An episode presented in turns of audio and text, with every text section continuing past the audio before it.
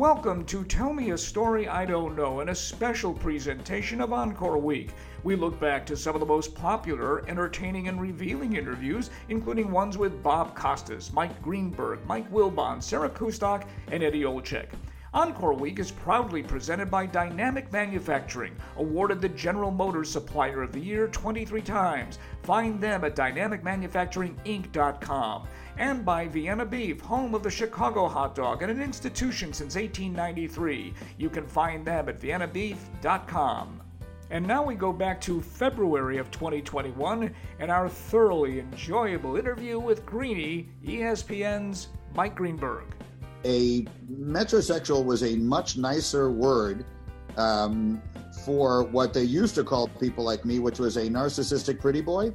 I'd much rather be a metrosexual.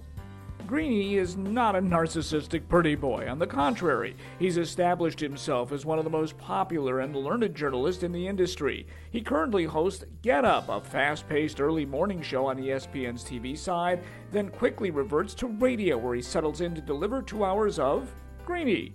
He spent 18 successful years doing mornings with Mike Golic, but it all started here in Chicago. His ties to the city are numerous, as are the books he's written, 6, and he danced at my wedding, and I at his. So, Greeny, tell me a story I don't know. Well, I'll tell you a story you may not remember, and we'll see. But my very, very, very first day in this industry, in the broadcasting business, I had just graduated from Northwestern, and through a connection of my father's, I got a job working 1 day a week at the old WMAQ news radio, which was on 670 on the AM dial at that time, where The Score has subsequently moved to. And we used to work out of the merchandise mart. Mm-hmm. And literally my very first day, I came in to just sort of observe. I was working 1 day a week, and the rest of the week I was working in a restaurant. But my very first day, when I came in to observe what was going on and what my responsibilities would be and all the rest of that, my job was basically to just help out the sports anchor of the day, however I might be able to be of assistance. And the idea was that particularly on Saturdays, this was in the fall, on Saturdays I would keep track of all the college football scores and everything else. But my very first day, the sports anchor of the day was George Offman. And you let me come into the studio with you. I still remember it. We would sit in this newsroom, and you'd have to walk down a little hallway to get into the studio where you would go on the air. And I said to you, "Is it okay if I come with you?" And you said, "Yes, I don't mind an audience." And I walked with you down the little hallway, and I sat in the room quietly, and the news anchor threw it to you with the sports. And you did 2 minutes, 2.5 minutes, whatever it was.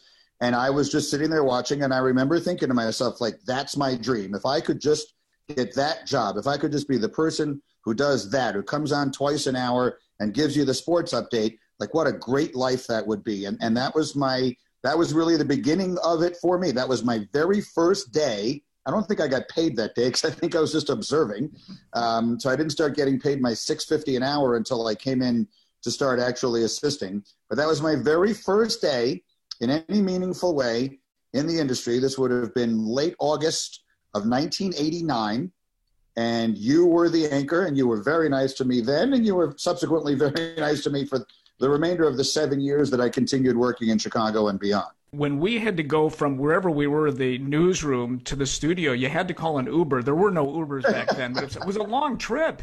It was a harrowing trip. It's like you looked at the clock, and suddenly it's like, I'm on the air in a minute. Geez, you got to run to get there. It was such a great, those were such great days for me. I mean, if there's one thing I think I've done really well in my professional life, is that I think I have done a good job of really observing. Like in my young life, I wanted to be an actor. And my problem is I can't act, I can't sing, and I can't dance. I'm terrible at all of those things. And so I was never going to be an actor, but I wanted to be. And one of the skills that an actor has is observing. And I think I've always done a good job of observing successful people, people that I'm around, and learning about what makes them successful. And so in those days, at WMAQ, it was you, and it was Tom Green and Ron Gleason, mm-hmm, and Steve Alton. And I learned a lot from just watching you guys and how you did it. You all had kind of your own different styles. And I learned a lot from that. And it was from that job that I ultimately got a job at The Score, where you and I subsequently went in to 1992, I guess it was. And that obviously was a big thing for me. And then I started learning from the people over there. But I definitely started learning how to do this. My first education in how to do sports, particularly on the radio, was from you and the other guys at WMAQ, and it was invaluable. Before we get into your memorable stay with us here in Chicago, I want to clear this up right from the get-go. You are a self-described metrosexual. I honestly never heard of the term until you first used it years ago. So tell me a story I don't know about being a metrosexual. Matter of fact, what is a metrosexual, and where do I sign up? So a metrosexual was a much nicer word for what they used to call people like me, which was a narcissistic pretty boy. I'd much rather be a metrosexual. Well, I mean, I will tell you a story that when I would come to work in the newsroom at WMAQ at the Merchandise Mart, and you remember what it was like there. It was, and this was before any radio was on TV. So no one was going to see anybody. I wasn't even on the air, so it wouldn't have made any difference. But, you know, nowadays a lot of radio shows are on TV and stuff like that, or someone is shooting it for a podcast or a simulcast or whatever it might be. So there were no TV cameras. There were no cameras of any kind. So this was at a time when no one would care what you looked like. The news anchors, and you remember them, Steve Yant and Pat Cassidy. And sure, I do. People, they'd be in jeans and sweatshirts. No one was dressed up. And I would come to work there every single day in a jacket and a tie, because that was what I thought you should do when you went to work. My dad told me that you will never, ever regret being overdressed. You might regret being underdressed. And my dad was, this was sort of the way he lived his life. My father, when we went to football games, would wear a sport jacket. We would go to basketball games. He would always wear a suit. It's just the way he was. And I got that from him. So it started there. People used to make fun of me in the newsroom all the time for the way I would dress, but I just kept doing it. And I've always been that way. I've just always cared probably more than anyone else does about how I look and how I'm presenting myself. And it worked out well for me because when you mentioned Mike and Mike, like the juxtaposition, like here's a perfect example of it. The first time that Mike Golic and I went on the David Letterman show, I wore a suit and a tie. He wore a shirt that said Dr. Pepper on it, which is he'd gotten it for free at a charity golf outing. And on the sleeve, on the little sleeve of it, it was a golf shirt. And on the sleeve of it, it said Dr. Pepper. And it made for a very good juxtaposition between the two of us. And Mike, I'm sorry we don't have time for you. That's how I like it. It's the story of my life. How did you guys get together? I was thrown off the Stuyvesant High School chess team for being too unathletic. And so they wound up throwing us together because you need a ball player, and we couldn't do any better than him. And then you need someone who's a fan because the reality is, Dave, you know, the players, they come and go, but we're still sitting there. I'm still sitting in my seat, so that's what I do. All right, and we're right now, I think the World Series is pretty good. Don't you think so? Oh, absolutely. So being a metrosexual, which I was and I am, I think has actually benefited me, and people accuse me of playing it up. And I suppose at different times in my career when it's been beneficial, I have, but the truth is the truth. And I do, I'm people also will sometimes associate my germophobia with that, which I am very germy. And so I sometimes I put those two together. They probably aren't the same thing, but there are sort of shades of similarity between the two. So I'm a germophobic metrosexual. That's pretty much what I am. Well, let's take it a step further. You're a germophobic, a metrosexual, and apparently a very superstitious sports fan. Why does this not surprise me? So I gather there are several stories I don't know about this aspect of your complicated and interesting life. Well, so right now, if you were to come to my house, for example, as we record this conversation, my beloved Northwestern Wildcat football team just won a thrilling game over the weekend against Iowa. And if you had been in my house while that game was on, then you would have known that when things started going well, no one was allowed to move. No one was allowed to move from the seat you're sitting in. You can't come into the room if you're not in it. You can't go out of the room if you are in it. Things are going well. We're doing well. And I firmly believe in that. I firmly believe that there is some impact of that. I believe in the golf gods. I believe in the traffic gods. I mean, what is the last time that you were not cruising? If my old of all the highways in Chicago, the one I always hated the most was the Eisenhower. Mm-hmm. Because when I worked at CLTV, I had to take the Eisenhower all the way out to Oak Brook every day from my apartment in the city. And because of those two, and I don't know if it's still the same way, but in those days, there were two left-hand exits. Austin and Harlem were both exits on the left side. And it seemed to me no one on planet Earth knew that. So by the time we're getting every single day, no matter what time of day it was, there were always people trying to get left because they just figured out they need to in order to exit there. And so there was traffic on that Eisenhower every damn day. In fact, the last day I worked at CLTV, I know this is a digression, but I will get to the point of the story. The last day I worked at CLTV, I'm driving home. It was a Sunday night. And I rolled down the window of my car and I just screamed expletives at the Eisenhower Expressway. I just yelled out my window at how much I hated that highway. But anyway, the point of it, the story is this, that there is no point when you are driving, if you are driving down the Eisenhower, that if you speak the words aloud, boy, we're really making great time. What is immediately going to happen? You're going to be in a parking lot 2 minutes later. I firmly believe in all of that. And here's how I come by it. I come by it very honestly. So I come from a family of New York Jets fans. I grew up in New York City, and my parents had New York Jets season tickets from before I was born. And in January of 1982, so I was 14 years old, the New York Jets made the playoffs, and they made a deep run in the playoffs. It was the strike year, so there was an additional layer of playoffs. So the Jets actually won two playoff games and then made it to the AFC Championship game. So the night of the first playoff game, my family went – the Jets won. They beat Cincinnati. My family went to a restaurant on Irving Place in New York City called Pete's Tavern, and I ordered the spaghetti with sausages. And my father decided that that worked.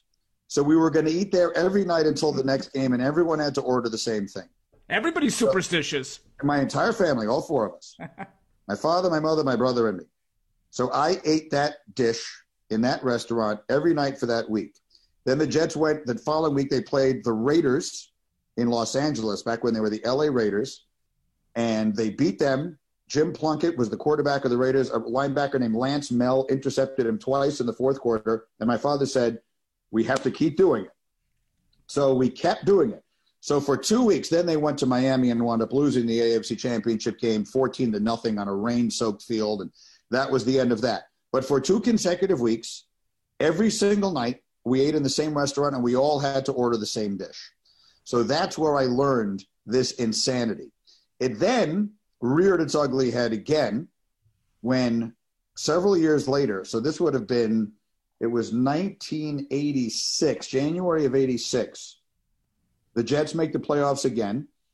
They beat Kansas City in the first round of the playoffs. They go to Cleveland.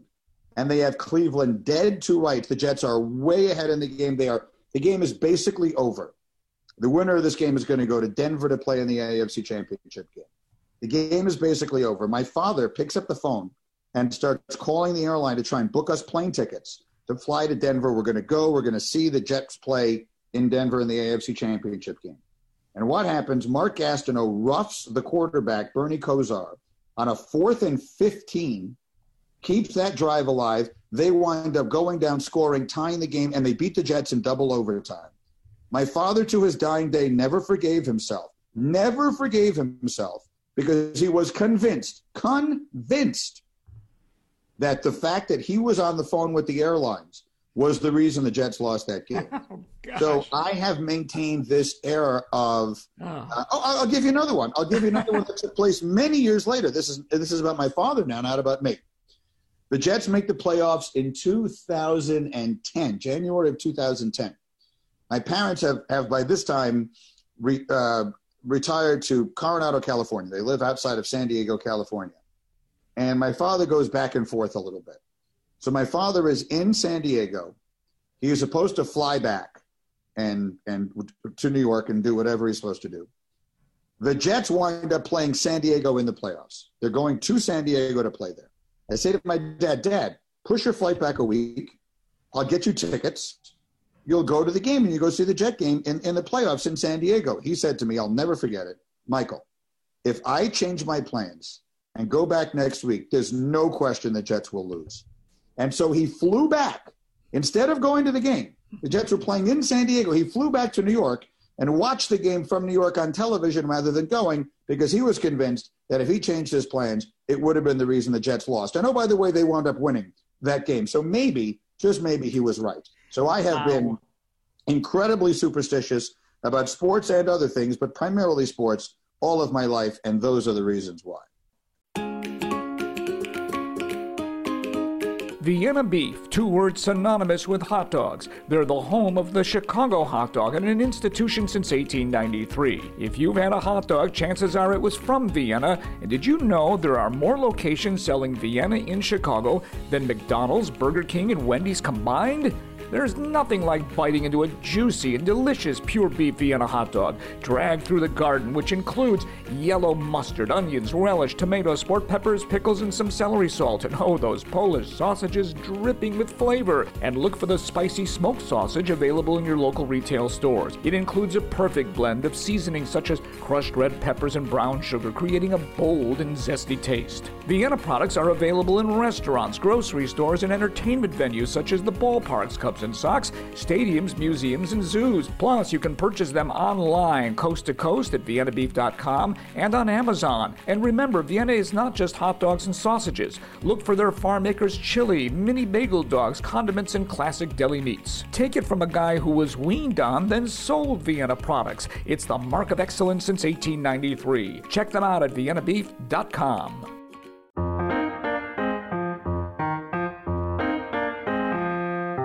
Want to hear more great guests on Tell Me a Story I Don't Know? It's easy. Just follow me on social media at George Offman. That's OFMAN. I'm on Twitter, Facebook, and Instagram. And please follow or subscribe to this podcast on Apple Podcasts, Spotify, or wherever you get your podcasts. Now, let me tell you a story you don't know about Greenie and I, and it has nothing to do with our weddings. We were one of the last hires at WSCR, The Score, the first all-sports radio station in Chicago, which made its debut in January of 1992. I would become the principal anchor and reporter, but you were a jack of all trades, a producer, an anchor, a reporter.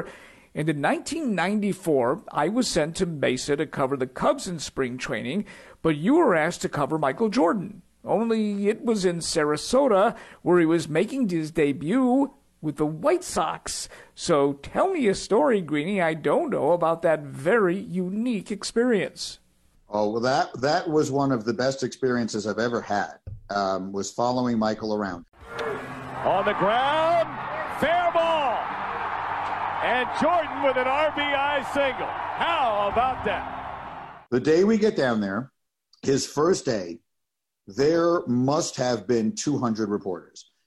Ted Koppel hosted Nightline from the ballpark. It was one of the biggest stories. It was jam-packed, mobbed.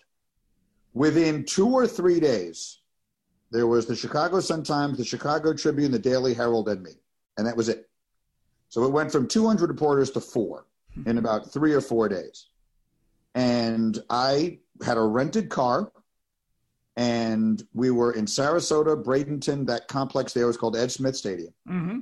The 3 newspaper reporters all had the budget to stay in the hotel in Sarasota. There was only one hotel in Sarasota then, and it was the Ritz-Carlton, which is where Dick Vitale now has his big event every single year. The Score, we didn't have the budget to put me there because I was there for 6 weeks.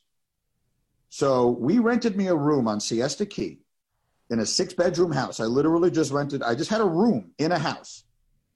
The other 5 occupants of this house were women, I'm going to say median age 87, which is what Siesta Key, Florida is. And I'm living in this house. Now, you remember what our job was then. We'd have to call in and do live reports on the radio. Yep. And we were just using, there were no cell phones.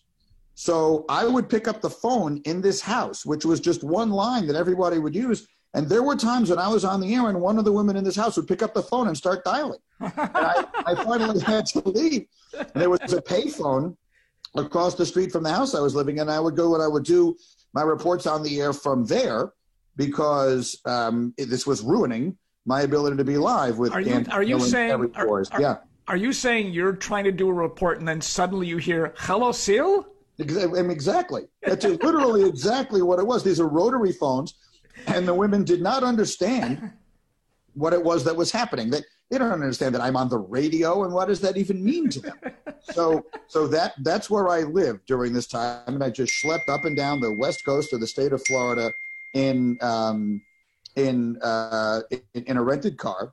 But my favorite story about the experience of covering Michael down there is one I have told a few times, but I really like this story enough that I think it belongs here.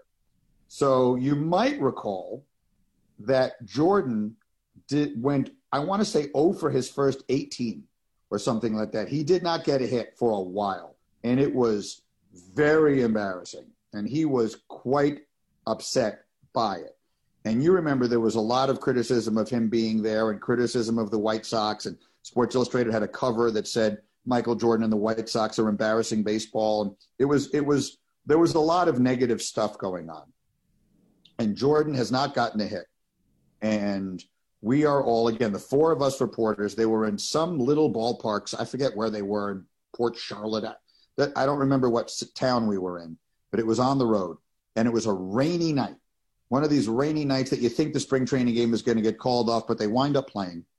And so there couldn't have been more than 300 people in the stands and the four reporters. And Jordan comes up, and he swings out of his shoes and gets fooled on a pitch. He thinks it's going to be a fastball. He swings out of his shoes, manages to top it directly into the ground, a little dribbler up the third base line, and he beats it out for a base hit. So it's his first hit. He's finally gotten a hit. So the game ends, and we go down, the four reporters that are there, we go down to interview him. And I walk in the clubhouse, this tiny little clubhouse. They're smaller than the locker room in my high school.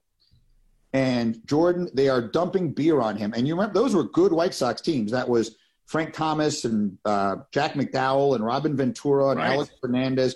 Those were good teams. Yep. But anyway, they're giving him a beer shower. They're pouring cheap beer on him. He is stripped to the waist. He's got his baseball pants on, no shirt.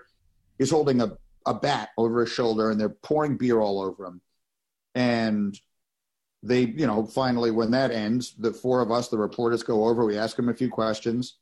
He's happy he finally got his first hit. And we're walking out to go do what we have to go do. They're going to write their stories, and I'm going to file my reports. And something moved me to turn around and look at him before I walked out the door. And it is a vision I'll never forget. He's sitting on a bench in this tiny little locker room with a cigar, stripped to the waist, again, covered in cheap beer. And he had a smile, a look of satisfaction on his face that I thought rivaled. Now, I was in the locker room when he won NBA championships. And I'm telling you, there was a look of satisfaction on his face that rivaled anything I had ever seen from him before, because this was something that he had set his mind to and wanted to do so badly. And I have many times told that story and said, that to me, the lesson I learned from that is that in life, you can't just celebrate when you smash one off the left center field wall and you go in for a stand-up double. You got to celebrate the dribblers. You got to celebrate the little dribbler up the third base line, because life has a lot more of those than it does, grand slam home runs.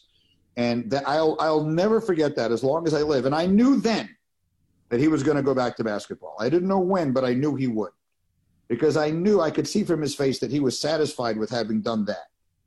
And it took him a year, but I knew he would go back to playing basketball, because I knew that down deep in his heart, he knew he wasn't going to be a great baseball player.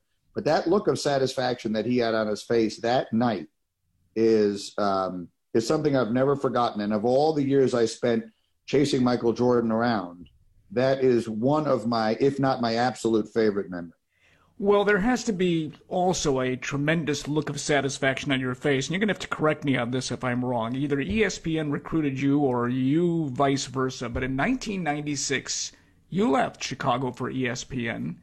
Tell me a story I don't know, how your life changed in ways I'm not even sure you can comprehend.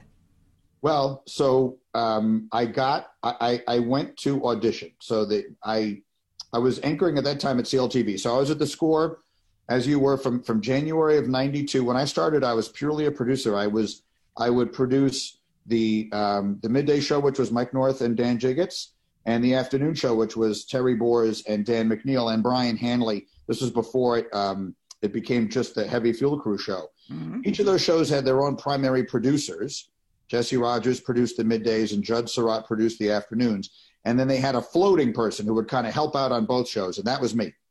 So I helped out on both shows, and I was always begging the news director, the sports director, Ron Gleason, and other people to let me go over to Chicago Stadium after my shift and maybe do some, get some sound from the Bulls game or the Blackhawks game or whatever it was and file a report that would run in the morning on Tom Shaer's show.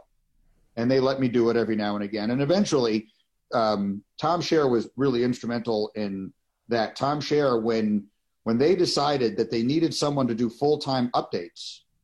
So George, this is another place in which you were instrumental, in this case, I think, not purposely, but when The Score first started, they had no one doing updates. No one would be in there doing the sports at the top and the bottom of the hour. That's correct. It took about 4 months for them to do it. Yeah. You were the reporter. You would cover all the games. They decided they needed someone to do the sports reports, so that became you. And that job, the job of being out there covering games, became available. And Tom Shaer, whom I will never, ever be able to repay, said to Ron Gleason, this kid Greenberg that you have, he can do that. Let him try. And so I'm 24 years old, and they sent me with Jordan to Cleveland to cover the Eastern Conference Finals. And that's really how it started. So I became sort of The Score's roving reporter, and I would host every now and again. But primarily I was just out there doing reports on things. And I subsequently parlayed that into an anchoring job, a sports anchoring job at CLTV. So I was at CLTV for about a year. And then I got an audition. ESPN started ESPN News in the summer of 96. And I got an audition, and so they flew me to Bristol, Connecticut. And I went in, and I auditioned. I did an 11-minute audition. And I came back to Chicago, and CLTV sent me to Platteville, Wisconsin, which you will remember well, when the Bears I try to forget it now and then. I loved it. I loved going to Platteville. I loved those times covering. You mean the times when you'd get fairly close there and all you could smell was manure? I loved it. I was so thrilled to be there. Mike Ditka was the coach, and I mean, those teams were so legendary, and I got to be around them. And then we would go to those bars at night, and all you guys were there. I was a kid, and all these reporters, people I watched on TV and listened to on the radio and read in the newspaper, were all in this bar drinking beer. And every once in a while, the players would sneak out after curfew, and they would come into the bars. And anyway, I loved it there. But whatever, I was in Platteville, and I got a call telling me that ESPN had offered me a job. And it changed my life in more ways than I can begin to count. But what I will tell you is, on my first day, I used to keep a journal. It subsequently, that journal became my first book. But I kept a journal. And on my first day, I wrote in the journal, I started ESPN today. This is going to be life-changing, but if it costs me Stace, it will not have been worth it. Mm. So I was dating my then-girlfriend, Stacy, at the time, but we were not engaged. We'd only been together for about 6 months. I moved to Bristol, Connecticut. She wasn't moving there with me. We weren't engaged or anything like that. And she had a pretty successful career of her own going. She at that time was working at Hyatt Hotels in Chicago doing marketing. And so we commuted for almost 2 years, which included almost 6 months, basically the first 6 months of our marriage. And I would go back and forth and back and forth. And that was how that all started. So that's one of my favorite stories about how I began was I knew that it wasn't worth it no matter what came of it, if it cost me that relationship in my life. And I think I learned a pretty valuable lesson from that, which is that, professional success is delightful. And I'm very, very grateful for all of the the good things that have come to my life from that, but they aren't the most important thing in my life. And that was one of the ways that I learned that lesson. So I have looked back at that journal where I wrote that, and I'm proud that I thought to write that when I was 29 years old. And I'm positive I was right.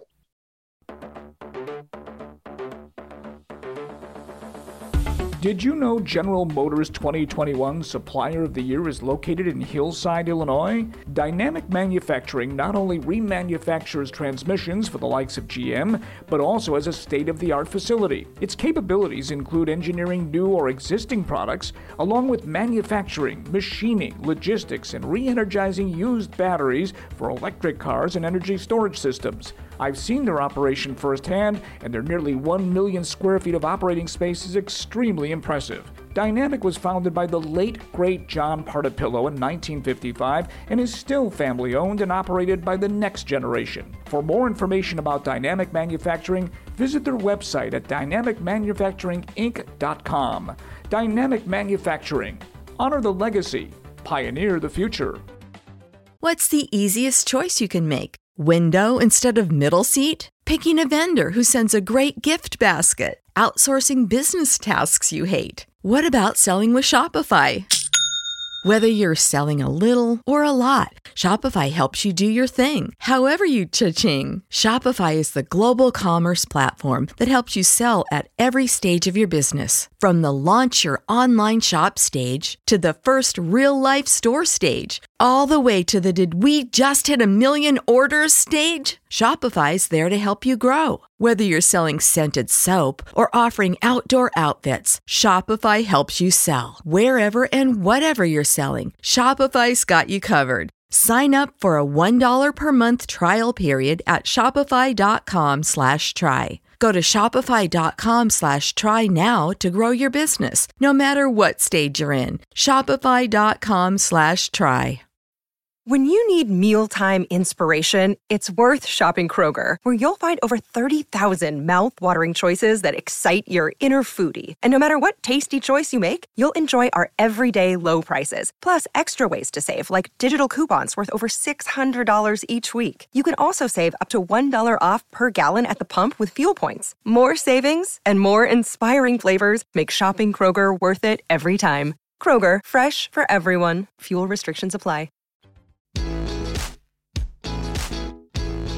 This is not, in my mind, a referendum on LeBron is better than Michael. Right. But it is a referendum on Michael is not better than LeBron either. You can't be better than this guy is. He continues to play better and better at an age where every historical great has started going in this direction. He's going in this direction. He's playing better than he ever has right now. And yet immediately go to Twitter when these games end, and all you get are people knocking LeBron James for no reason. With ESPN's Mike Greenberg on Tell Me a Story I Don't Know, you attended Northwestern, where I've seen your ESPN cohort, Mike Wilbon, several times. During your time there, the Wildcats football team was, well, shall we put this, not so good. But there was a quarterback there named Mike Greenfield, which sounds as if maybe people could confuse Mike Greenfield with Mike Greenberg. Tell me a story I don't know about the two of you. You're going to love this. So... all through my high school years, I played the trumpet, and I was in in high school in New York City. I went to Stuyvesant High School in New York City, and there was a symphonic band, and I played the trumpet in that for 4 years. And so my orchestra teacher, whose name was Max Watrous, Mr. Watrous, is no longer with us, but of all the teachers that I had in school over on my entire high school experience, he was the one I was closest to. He wrote my college recommendation. And the funny thing about him was he always called me Greenfield. He got my name wrong all the time. 4 years I sat in his classroom or in the orchestra room. 4 years I played multiple solos, and my parents would laugh about it. Every time I played a solo in one of our pieces at one of our recitals or concerts, he would say, and the trumpet solo there was played by Mike Greenfield. He got my name wrong all the time. So I go to Northwestern. My freshman year at Northwestern, the quarterback, as you said, he was a pretty good player, was a kid named Mike Greenfield, who was a senior when I was a freshman. And the very first game that we play my freshman year, We played Northern Illinois, and we won, and Greenfield had a huge day, and he was named the Big Ten's Offensive Player of the Week. And so there was a little article in the paper that said Mike Greenfield named Big Ten Offensive Player of the Week. And so I cut that out of the newspaper, and I mailed it to Mr. Watrous, and I said, just wanted you to know how well I'm doing in college. And I'm sure that he was the most confused person in the entire world, because there was no conceivable chance that I could have been the quarterback on the football team, and he wouldn't have known it, A. And B, there was no conceivable chance that I was the quarterback on the football team, because I'm me. So I'm sure that always confused him, and I felt a little guilty about it, but I also laughed a lot. And that is one of my favorite stories. He was my favorite teacher, and that is one of my favorite stories. You know, with all that you were doing in front of a camera and behind a microphone, you also found time to write 6 books, several of which were on the New York Times bestsellers list. Tell me a story I don't know about one of them, entitled All You Can Ask For, in which you donated all the proceeds to the V Foundation for Cancer Research. Still do, 100% of the author's proceeds. That book still sells pretty well during Breast Cancer Awareness Month. When my daughter Nikki was in preschool, we befriended, she had a little classmate, a kid named Walker. And so the kids were 2. And Walker's mom was a woman named Heidi.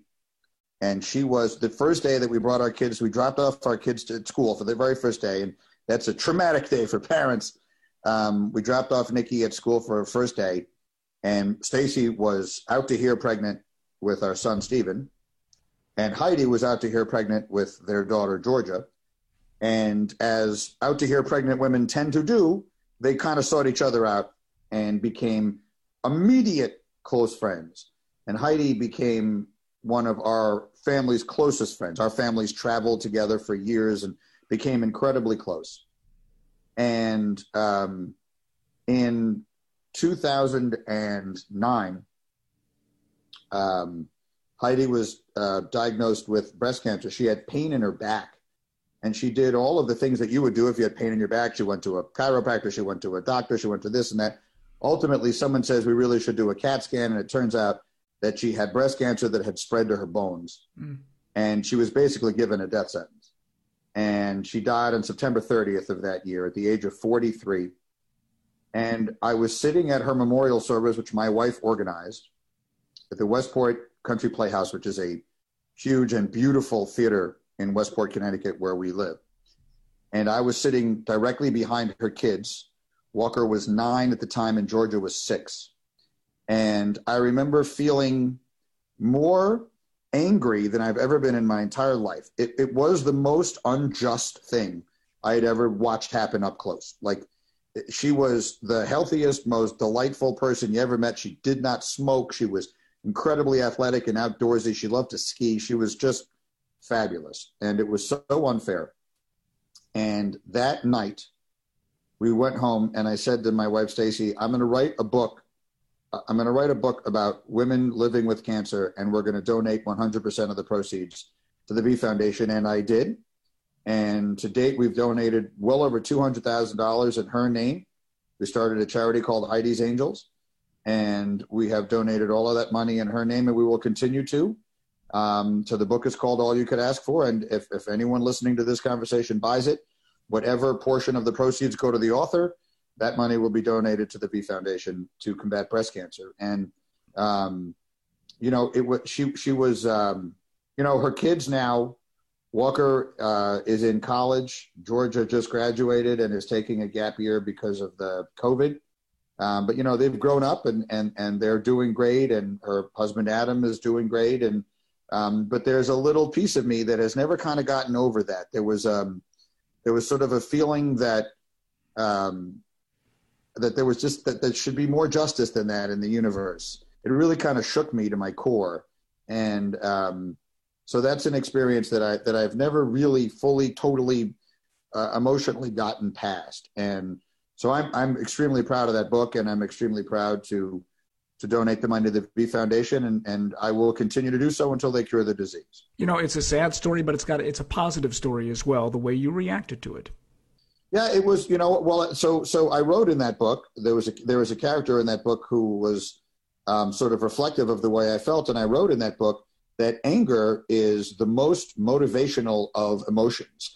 You know, anger is what starts and ends wars, and all, you know, like anger makes you do stuff. And, you know, my first idea was that I was going to run a marathon and sort of try and make, you know, solicit donations for that. And then I had the idea to do the book, as I say, after the memorial service. And I mean, something good came out of it, and her family is really proud of it. I mean, we've talked about it a million times, and she's been gone 11 years now. So we've talked about it a lot over the course of time, but, there's nothing about that story. There's nothing about thinking about her that I will ever feel anything but sad. So I get a chance to dance with your bride, Stacy, mm-hmm. which, as you mentioned, you've already departed for ESPN, but the wedding is here. And this is the first and the last time I've seen her. Now, since then, two kids, one who attends Northwestern, one who might do the same, and a career a lot of people would be very envious of, Greenie. So tell me a story I don't know, how the other Greenies have endured all of this. Well, you know, the best thing about my career hosting Mike and Mike, so when I got to ESPN in 96, I was an anchor on ESPN News, and then eventually worked my way to where I was anchoring SportsCenter, and that was at that time what I thought I wanted to do. And they came and offered me the job hosting mornings on the radio with Mike Golic. And my initial inclination was that I didn't think I wanted to do that, that I wanted to be a SportsCenter anchor, and I didn't think that there was going to be a lot of longevity in that radio show. But, of course, I ultimately did do it, and, of course, I was very wrong. And so I wound up doing it for 18 years. Better than ever, Mike and Mike saying, welcome to Chicago. Finally, the day is here, and we are live at Harry Carey's. In appropriate places tonight, we have one of the great events on the sports calendar, the NFL Draft. And if you're excited for that, you have come to the right place. We got Shafty coming by. We got Lewis Riddick. We got McShay. We got Gruden. We are ready to go. The first year that we went on the air, so we launched that show in January of 2000. My daughter, Nikki, the older of my two children, was born in September of that year. So throughout their childhoods, Stephen was born in December of 2002. So he's going to turn 18 in a month. So throughout basically the entirety of their childhoods, I had a job that ended at 10 o'clock in the morning. So I was at school pickup. I'm not exaggerating, every day. And there is a chapter in my first book, which is titled All the Moms and Me, because it was everywhere I went, it was always all the moms and me. Mm-hmm. If there was a play date, it was all the moms and me. If there was a park day, there were no other men in our group. I'm sure there were other men who were working from home at the time, or who were not working, were stay-at-home dads. This is not meant to be a generalization. It is purely an observation about what was going on in my life at that time. Everywhere I went, it was all the moms and me, because my wife Stacy was working full-time in an executive capacity at Starwood Hotels, and I was home with the kids, and I would pick them up from school. And it was the best. And so I wouldn't trade that for anything. So I would say I spent as much time with my kids when they were little as any working parent I know. And for that, I am forever grateful. And I continued doing it until they no longer wanted me to, until they became extremely embarrassed by having their dad around so much, especially when their dad is making a fool of himself on TV and radio all the time. They were mostly embarrassed by me. So that I would say is probably the most important thing I can tell you about my family, is that I had the opportunity to be around my kids so much when they were little. And my God, am I glad for that. Like, you know, when they get bigger and they go off, and then Nikki goes off to college and all that, like, I'm just so glad I had that. I'm just so glad I had that time, and I miss it. And it makes me sad thinking about it, and there are little pieces of it that, like, you never get over your kids growing up. I mean, it's like a little piece of you dies, but there's so much, like being around them as much as I was able to be around them left me in a place where I had so many pieces that even if some of them die, like there's still so much left in there. So now I'm kind of rambling, but I guess the point of the story is I was able to be with my kids because of my career, because of the specifics of my career. I was able to be around them a lot. And that's the best thing of all the great things about that job, which was a great job. That was the best thing about it. You know, I asked this final question of all my guests. Greenie, what would you have been if not for the media? Well, as I told you before, I would have, my dream in life was to be like a Broadway musical star. And I had two major hindrances, which is that I cannot sing and I cannot dance. That's so, not good. That's not what I would have been. That's what I would have liked to have been. If you had said to me, if I could live my life over again and have been anything I wanted to be, that's what I would have been.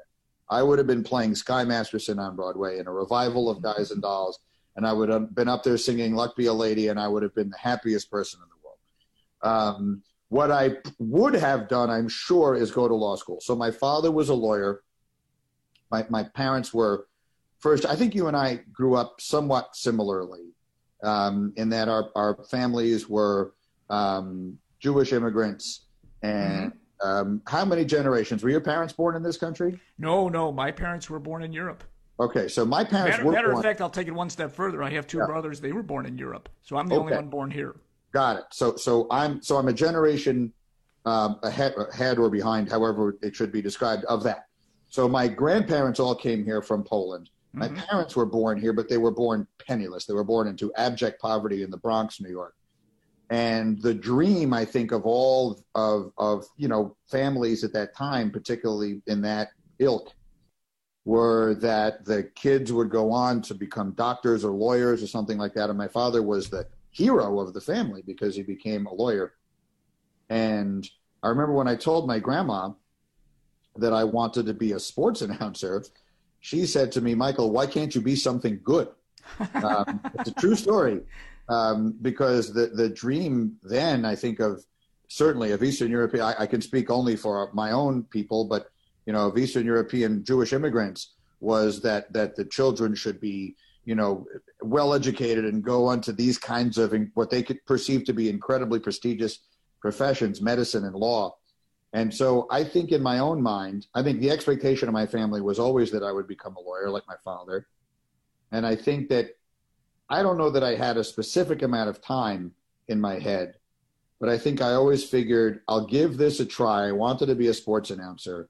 I'll give this a try. And at some point, if it's just obviously not going to happen, I'll go to law school and I'll become a lawyer. So I think that's probably what would have happened in my life. If things had not progressed when I was, working in Chicago, if I don't know exactly how to guess how many years, if 2 or 3 years had gone by and it just didn't feel like I was getting anywhere, I think I probably would have gone to law school and become a lawyer. So I think that's what I would have been had it not been for the media.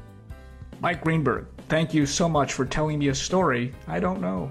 Well, George, it is great to reconnect, and I'm so happy to hear your voice, and I'm so happy to hear that all is well, and I hope that the next time we do this, we can do it in person over dinner and many drinks. Sounds good to me, Greedy. My thanks to ESPN TV, ESPN Radio, and The David Letterman Show for those wonderful highlights. And my thanks to TJ Reeves for developing this Encore Week, Will Hatzel for some nifty editing, and Nick Tochi for our graphics. And to our wonderful sponsors, Dynamic Manufacturing. Find them at dynamicmanufacturinginc.com. And by Vienna Beef, home of the Chicago hot dog. They're at viennabeef.com. Tune in tomorrow when Encore Week continues with longtime NHL analyst Eddie Olczyk on Tell Me a Story I Don't Know. I'm George Offman, and that's All She Wrote.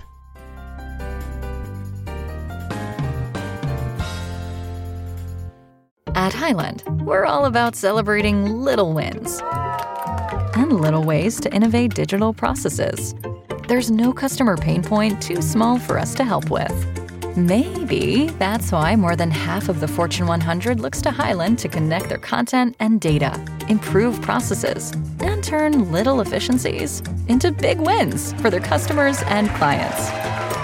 Highland, intelligent content solutions for innovators everywhere at highland.com. Prescription products require completion of an online medication consultation with an independent healthcare provider through the LifeMD platform and are only available if prescribed. Subscription required. Individual results may vary. Additional restrictions apply at lifemd.com. Read all warnings before using GLP-1s. Side effects may include a risk of thyroid C-cell tumors. Do not use GLP-1s if you or your family have a history of thyroid cancer. If you've struggled for years to lose weight and have given up hope, did you know you can now access GLP-1 prescription medications through LifeMD? LifeMD is now offering eligible patients online access to GLP-1s, the breakthrough prescription medication that can help you lose body fat and weight. Listen to what people are saying. You just take your shot. It doesn't feel like you're on a diet. What I wasn't expecting it to do was to shut off the food noise. This was life-altering, and if I can do it, I feel like anybody can do it. And here's the best part. Your insurance may cover 100% of the cost of your medication. So go to TryLifeMD.com to have your eligibility checked right now. Get started today at TryLifeMD.com. That's TryLifeMD.com.